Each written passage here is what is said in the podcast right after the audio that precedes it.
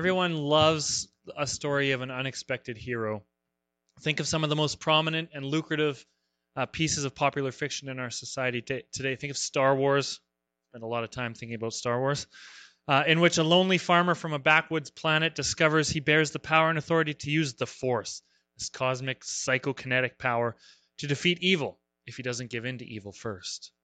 Um, Luke Skywalker is an unexpected hero if you've ever seen Star Wars movies, or Lord of the Rings, where the smallest and most unassuming of all the world's creatures, the hobbits, uh, masters of soil and vegetables, not swords and violence, they're called upon to bear a burdensome ring that will end war and evil for all the free peoples of Middle Earth. Frodo Baggins and Samwise Gamgee are unexpected heroes. Or Harry Potter, uh, in which an abused orphan boy discovers he not only possesses magical abilities, but is one of the most important and powerful of all wizards, that he alone can topple the dark wizard Lord Voldemort. Uh, Harry Potter is an unexpected hero. These are hugely popular franchises, and not just with me, with many millions of people. Angie's rolling her eyes, but people like it, Angie. And it's easy to see why the public, including this member of the public, adores these stories. In the story of the unexpected hero, we can easily place ourselves. I may not have the force or the one ring of power or magical abilities, but I can still slide myself effortlessly into these stories.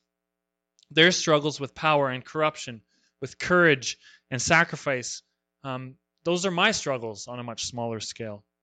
Their painful failures, their reliance on the strength of companions, their inevitable facing off with the enemies, their connection to imperceptible powers at their fingertips, their pursuit of what is good. They speak to me and many of you and to millions of others, uh, millions of people who are called to perform heroic tasks while grappling with our own insignificance and uh, our own smallness. We long to be unexpected heroes called to greatness. Well, today we get to examine the life of a man who fits this mold perfectly. And never mind Star Wars, Lord of the Rings, or Harry Potter.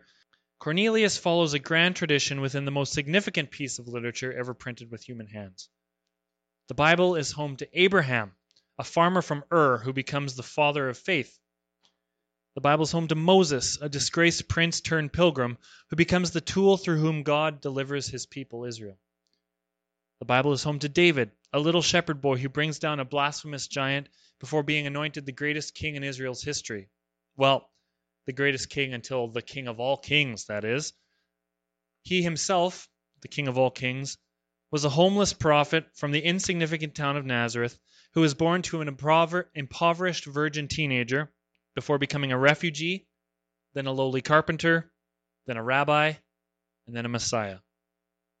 The Lord of all creation, author of salvation, and the greatest of all the unexpected heroes, Jesus Christ, the Son of God. Aside from all being shepherds and outsiders, the common thread between these heroes, Abraham, Moses, David, and Jesus, they're not just shepherds. The most significant common thread between the four of them is their faith in the God of Israel. They were men who overcame the odds to become game changers in the great narrative of God rescuing his people, and they did so by relying on the power of their heavenly Father. Well, we have another such game changer in Cornelius and he is no less unexpected than Frodo or Harry Potter or the shepherd boy David. He is called out of obscurity to be a hero to a group of outsiders, uh, in this case, the Gentiles. And he is called because of his great faith. What we see in Cornelius, we can see in ourselves an unexpected God fearing hero who shatters the boundaries between the holy people and their impure neighbors. So, this is part one of the longest single narrative in Acts, uh, the story of Cornelius, Peter, and the welcoming of Gentiles into the covenant. No story in Acts takes as much physical space as this story. And I know that I spent two months in chapter 8. I doubt we'll spend two months here in chapters 10 and 11. But Luke wants us to grasp the significance of this story. This story of Cornelius, Cornelius's vision will be repeated or referred to four times in the next two chapters alone which will help illustrate its super importance. This story represents our birthright into the family of God in a very unexpected way. So let's read about our buddy Corny in Acts 10, verses 1 to 8. In Caesarea there lived a Roman army officer named Cornelius, who was a captain of the Italian regiment. He was a devout, God fearing man, as was everyone in his household. He gave generously to the poor and prayed regularly to God. One afternoon, about three o'clock, he had a vision in which he saw an angel of God coming toward him. Cornelius, the angel said. Cornelius stared at him in terror. What is it, sir? he asked the angel. And the angel replied, Your prayers and gifts to the poor have been received by God as an offering. Now send some men to Joppa, and summon a man named Simon Peter. He is staying with Simon, a tanner who lives near the seashore. As soon as the angel was gone, Cornelius called two of his household servants and a devout soldier, one of his personal attendants. He told them what had happened and sent them off to Joppa. That's the story of the calling of Cornelius. I want us to begin today, however, not by talking about Cornelius, but by using our imagination for a second. Something that's harder for grown-ups to do than it is for the kindergartners that I work with, but we're going to try. Um, unfortunately, the scenario that I lay out seems less and less unlikely with each passing week, but for now, it is purely a mental exercise. So, if you want to close your eyes, go ahead and do that. But we're going to use our imagination. Imagine that the USA runs out of water and, searching for a weaker neighbor to bully into submission, decides to invade Canada. Okay, it's unlikely, I know that, but just imagine. So now our American overlords are occupying and oppressing us brutally. Certain factions rise up to fight the Yankee threat, but they are crushed without mercy. Scores of military personnel drive Humvees with eagles on the hood, cruising up and down Highway 2, which has been renamed from the Queen Elizabeth II Highway to the Commander Trump Expressway. Sorry, that's a political humor, perhaps unfunny. Um, but they haul fresh, sweet, sweet fresh water back south to the motherland. American troops march brazenly in the streets, demanding degrading acts of service from their Canadian subjects, us. They kick families out of their houses and onto the curb, using those homes to store servants and weaponry instead. Every male over the age of 12 is conscripted into forced labor camps, pumping and hauling water in the far north for years at a time without seeing their loved ones. Canadian churches are permitted to continue worshiping freely under the condition that the Star Spangled Banner is sung before and after each worship service all water used by Canadians, who are now third class citizens in their own country, is taxed heavily by their commanders. Worse yet, the collection of those taxes is carried out by traitorous Canadians, who pocket many of the proceeds at a cost to their own people. Everywhere you look, there is suppression, repression, and oppression. So, have you got a good handle on your imagination of the situation so far? The situation is pretty bleak. It's also a fairly accurate mirror representation of the, the situation that ancient Jews experienced under the fists of Rome. But now take your imagination one step further. Imagine an American soldier moves into the house across the street from you.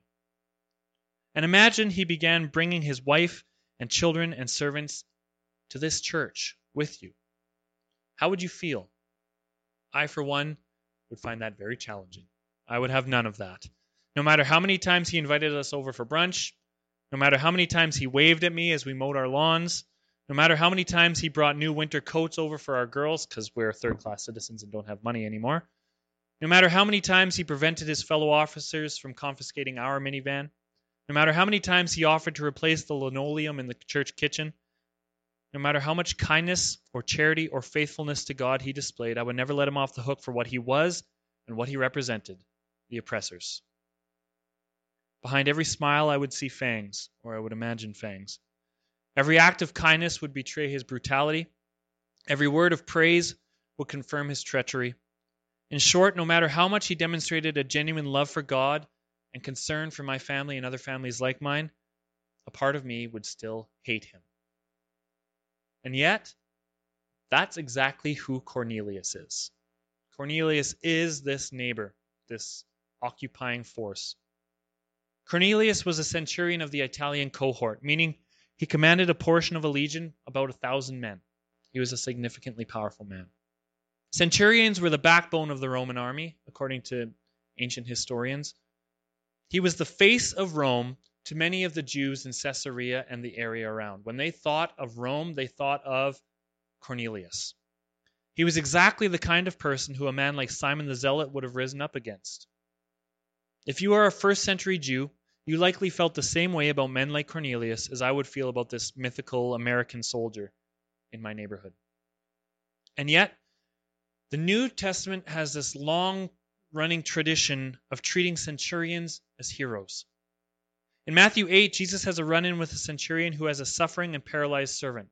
And so he goes to Jesus and says, Lord, I know that you can heal my servant. And Jesus says, Okay, show me the way. And this man says, No, no, no. I know that you're so powerful. All you need to do is speak the word from here, and he will be healed. Jesus eventually declares this in verses 10 and 11. He says, Truly I tell you, I've not found anyone in Israel with such great faith. I've not found anyone in Israel with such great faith.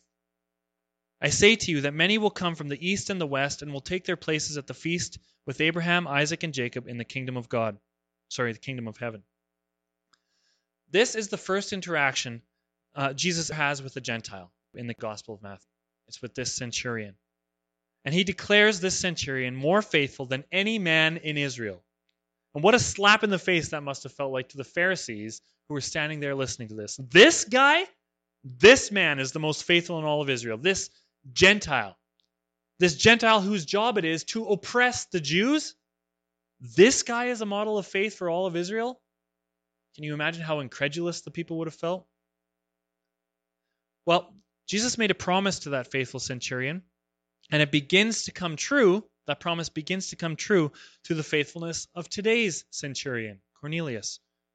Cornelius is the battering ram through whom the gate that keeps the Gentiles out of the covenant is broken down.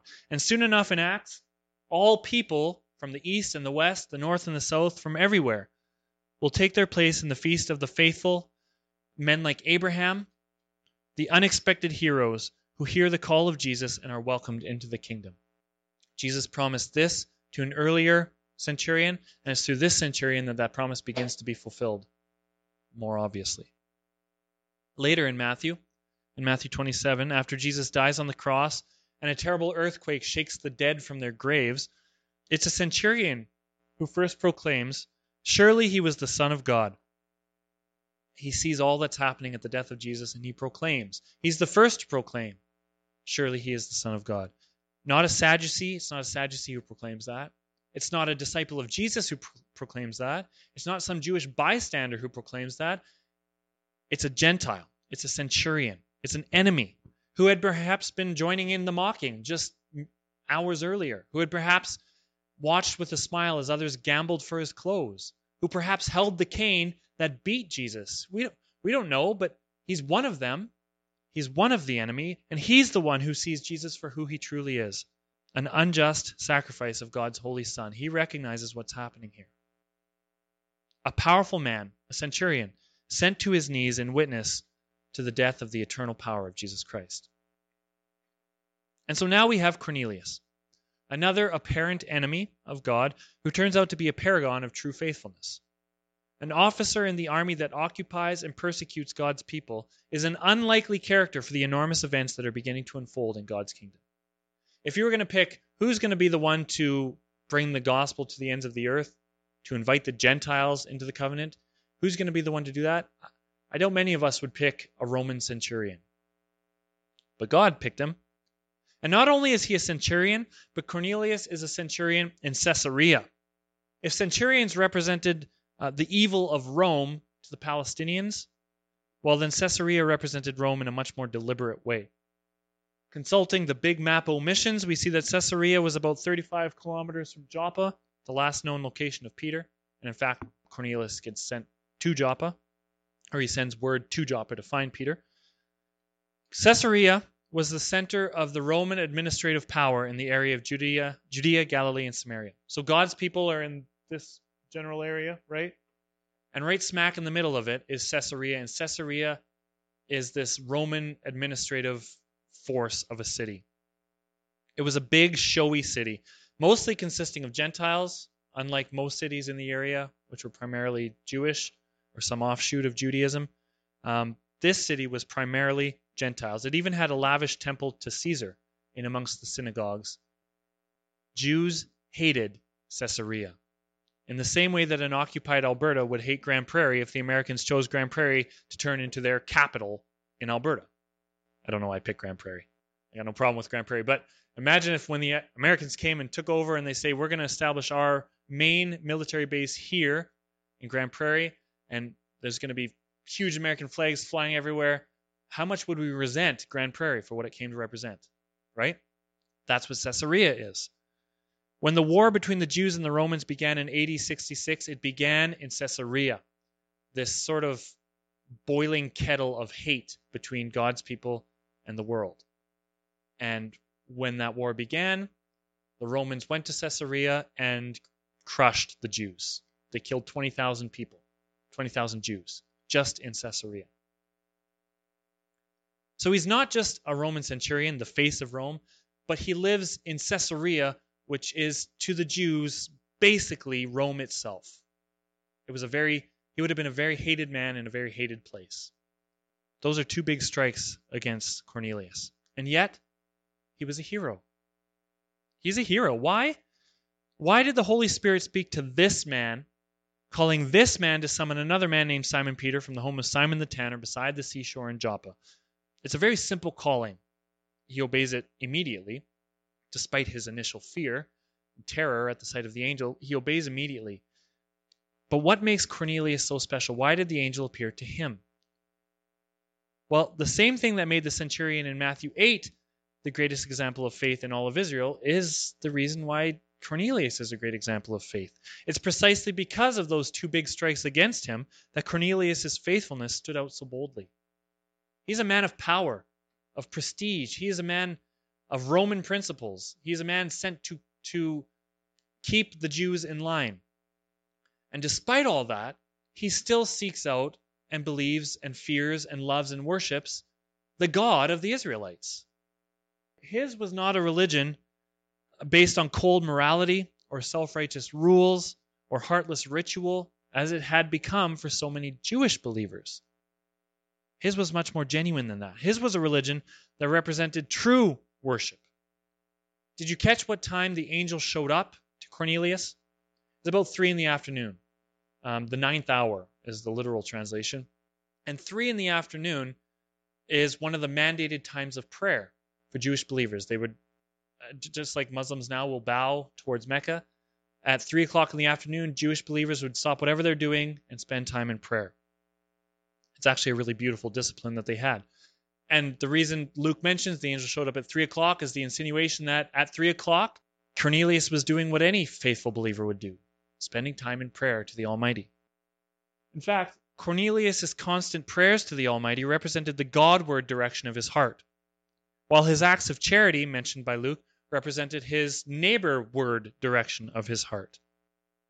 He may have never heard Jesus declare it. I don't know if he had ever been around to hear Jesus' teachings. Seems unlikely that he had, since he's a Roman living in Caesarea. We don't know for sure. But whether or not he had been there to, to hear Jesus' teachings, he certainly lived out what Jesus calls the greatest of all the commandments, which is love the Lord your God with all your heart. Go ahead and say with me. Love the Lord your God with all your heart, soul, mind, and strength, and love your neighbor as yourself. The reason that Cornelius is chosen for this task is because he is clearly demonstrating those two things his great love and fear for God, and his great love for others. He had clearly read Micah 6 8, which is a really beautiful, beautiful passage that says, He has shown you, O mortal, what is good. And what does the Lord require of you? To act justly, to love mercy, mercy, and to walk humbly with your God. Despite what people thought of him, he would have gone to the synagogues to, to pray and to hear the readings in the scriptures and to hear the teachings. He would have gone to synagogue. He would have gone to the market. He would have been surrounded by Jewish people all the time. And I'm sure as he did those things, he, he experienced sneers. And that would be understandable because of his officer's robes, because of what he represented. I'm sure people would cross around him and jeer at him and treat him with scorn because of who he was. Despite his inability to fully enter into worship of the God he loved because of his Gentile impurity, despite all of this, Cornelius was faithful. He respected and obeyed the God of Israel, even though all of Israel hated and rejected him, both personally and ceremonially. Even, it, it seems as though he is a well respected man. I, I'm kind of going overboard here. It, it seems as though the people of his time respect Cornelius, right? Doesn't seem like he's somebody who's hated by the Jewish community.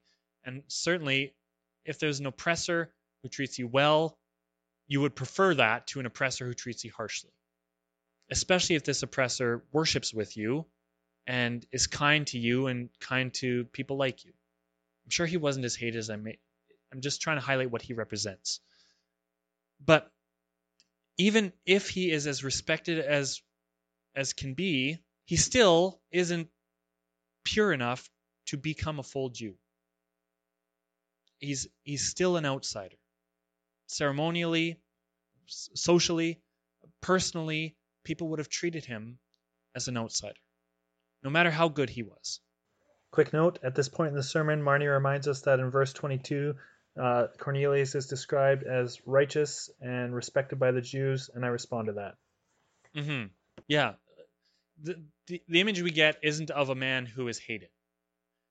But I, the reason I took that tack is to emphasize how much of an outsider he is. How unlikely, actually, and unexpected it is that this is the man who welcomes the Gentile, who, who breaks down the door for Peter to begin to realize that the Gentiles can be welcomed into the covenant.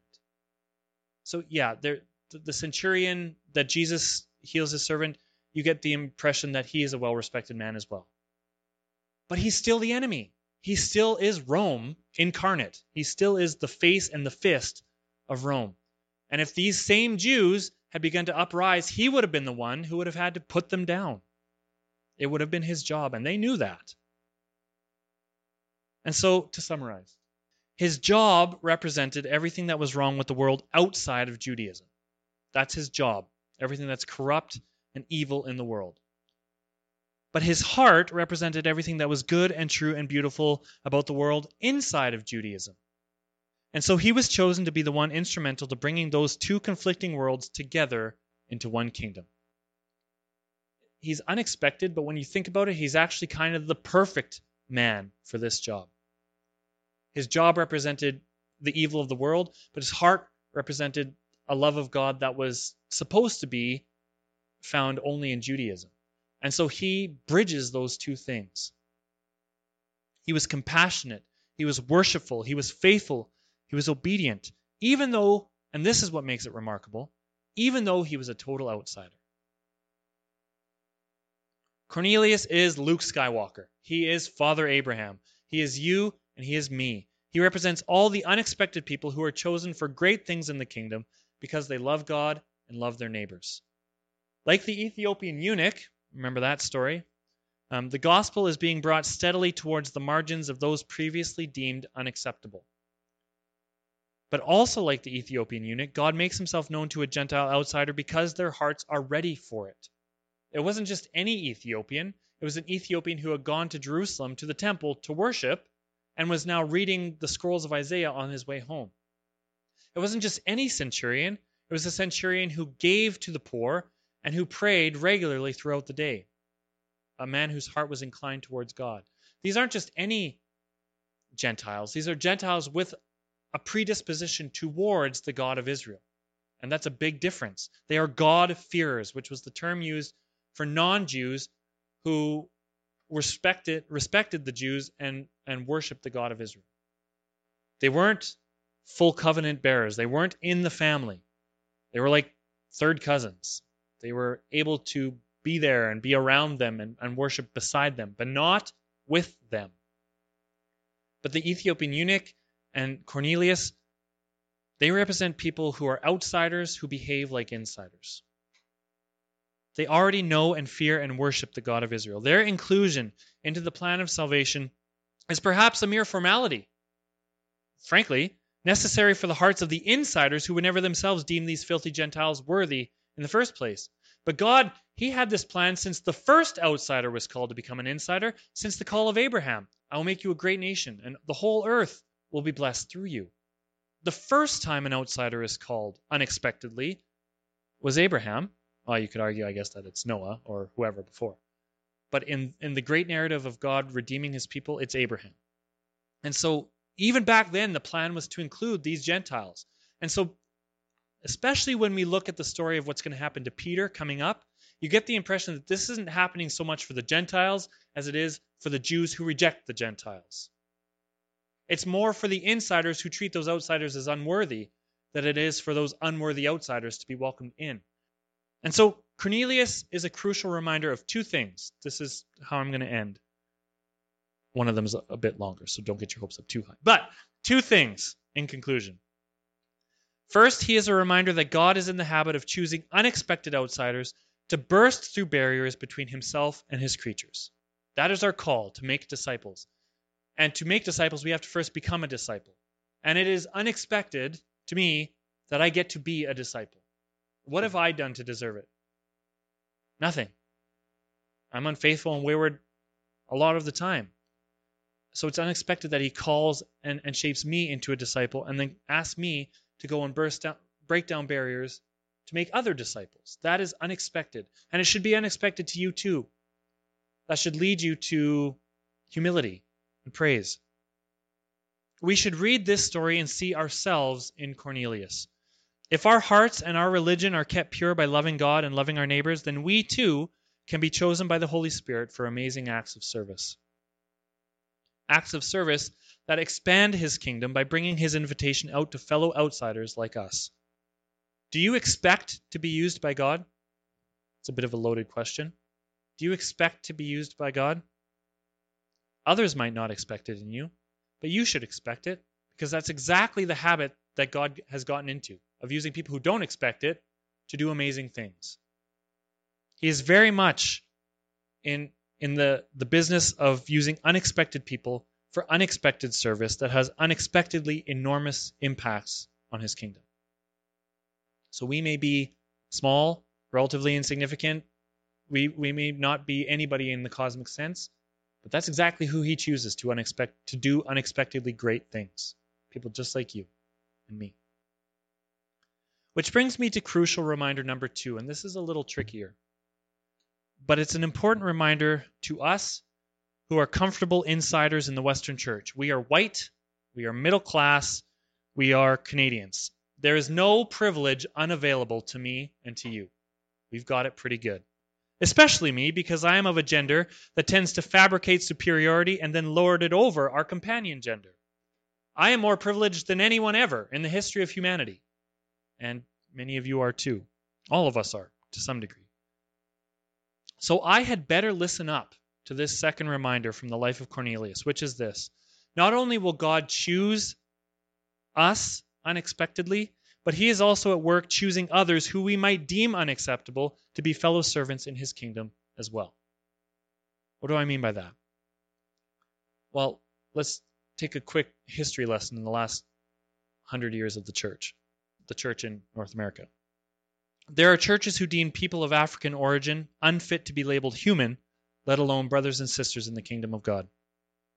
Yet there was God performing unbelievable acts of power and grace, calling those who white people had deemed lesser to be equals in the church.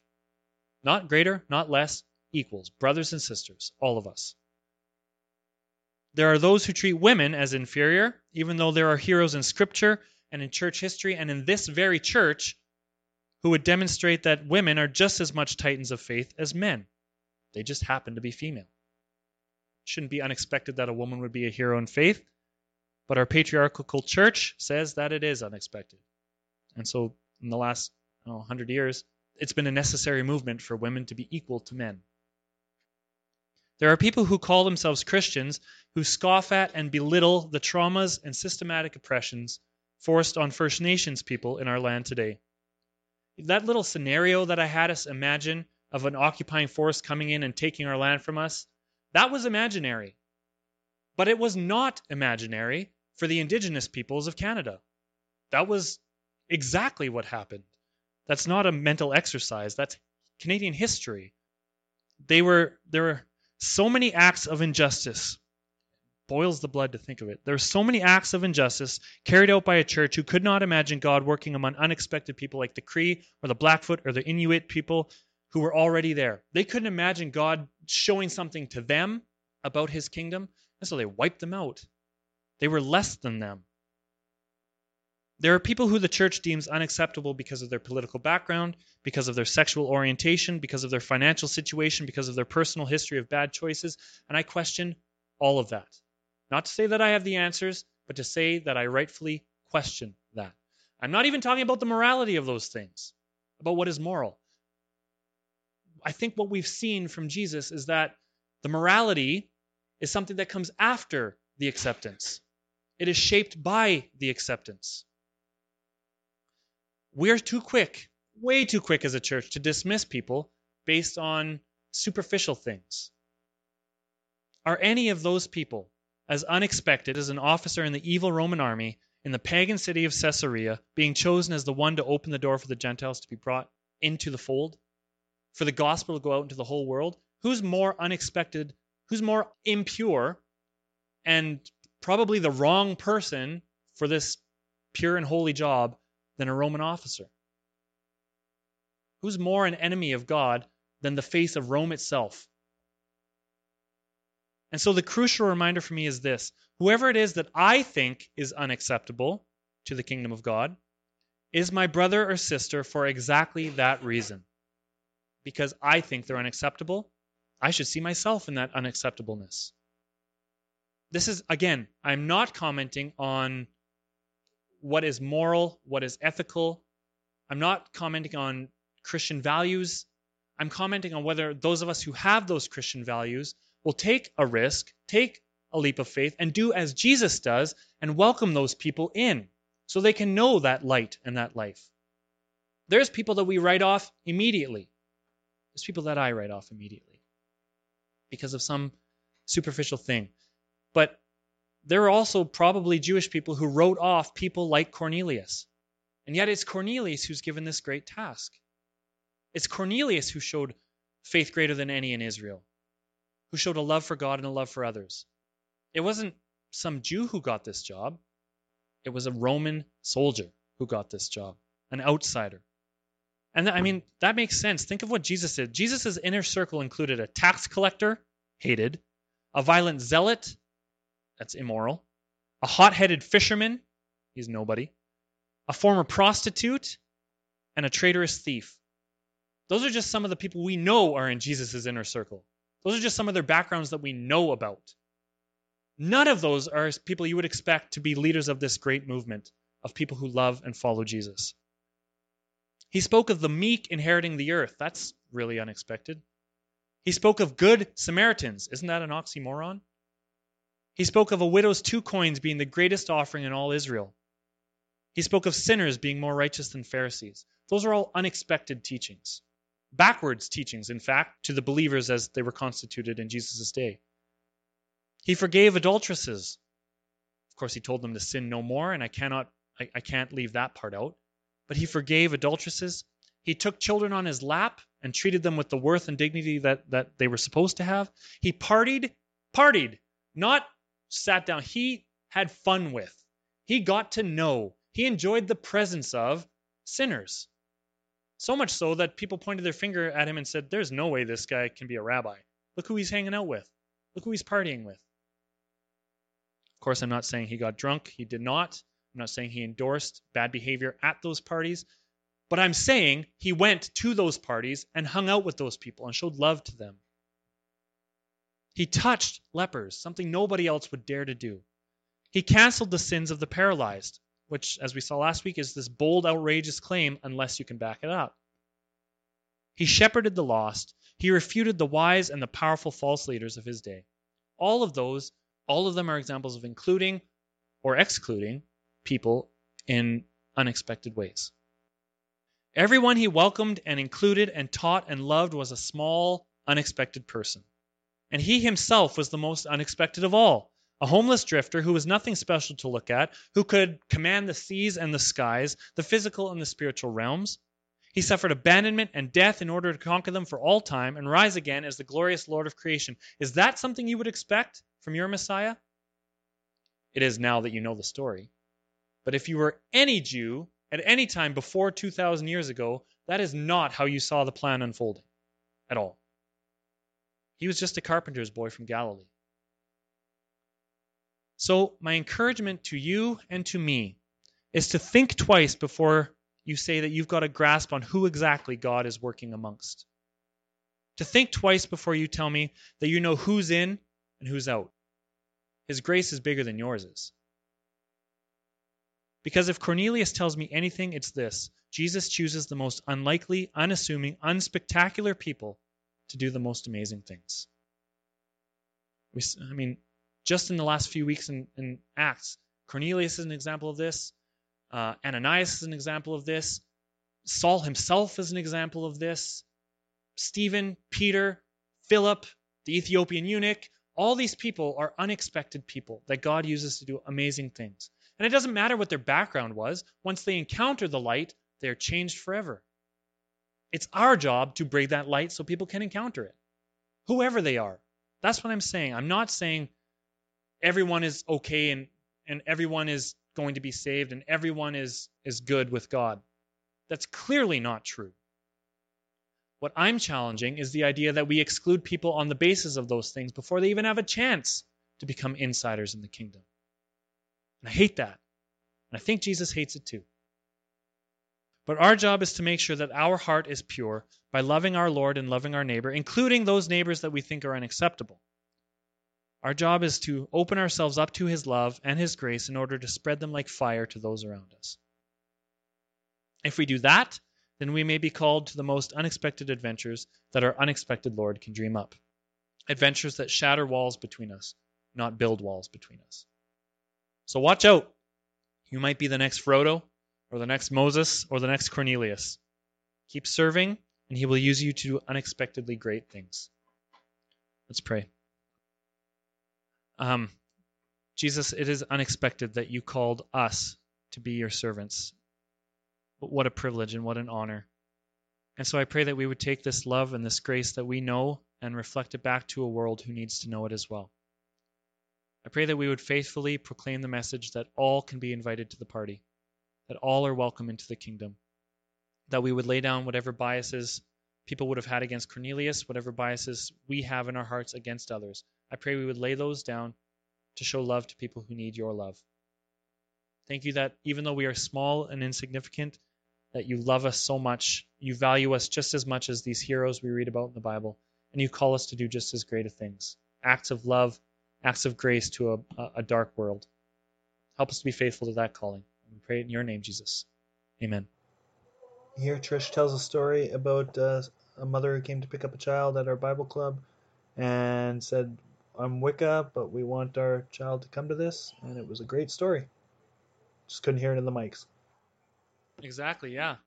Yeah, we, Angie and I, just as we were leaving school on Thursday, had a mom say, look, I don't believe this. This is not our religion. Um, but our kids really want to go to church. Would it be okay if we drop them off every, every once in a while for church with you? And we won't be there. Can we drop our kids off? Because they loved ABC. Again, that's they're outsiders who got a taste of the light and now may become insiders. And if that's not what it's all about, then what's it all about?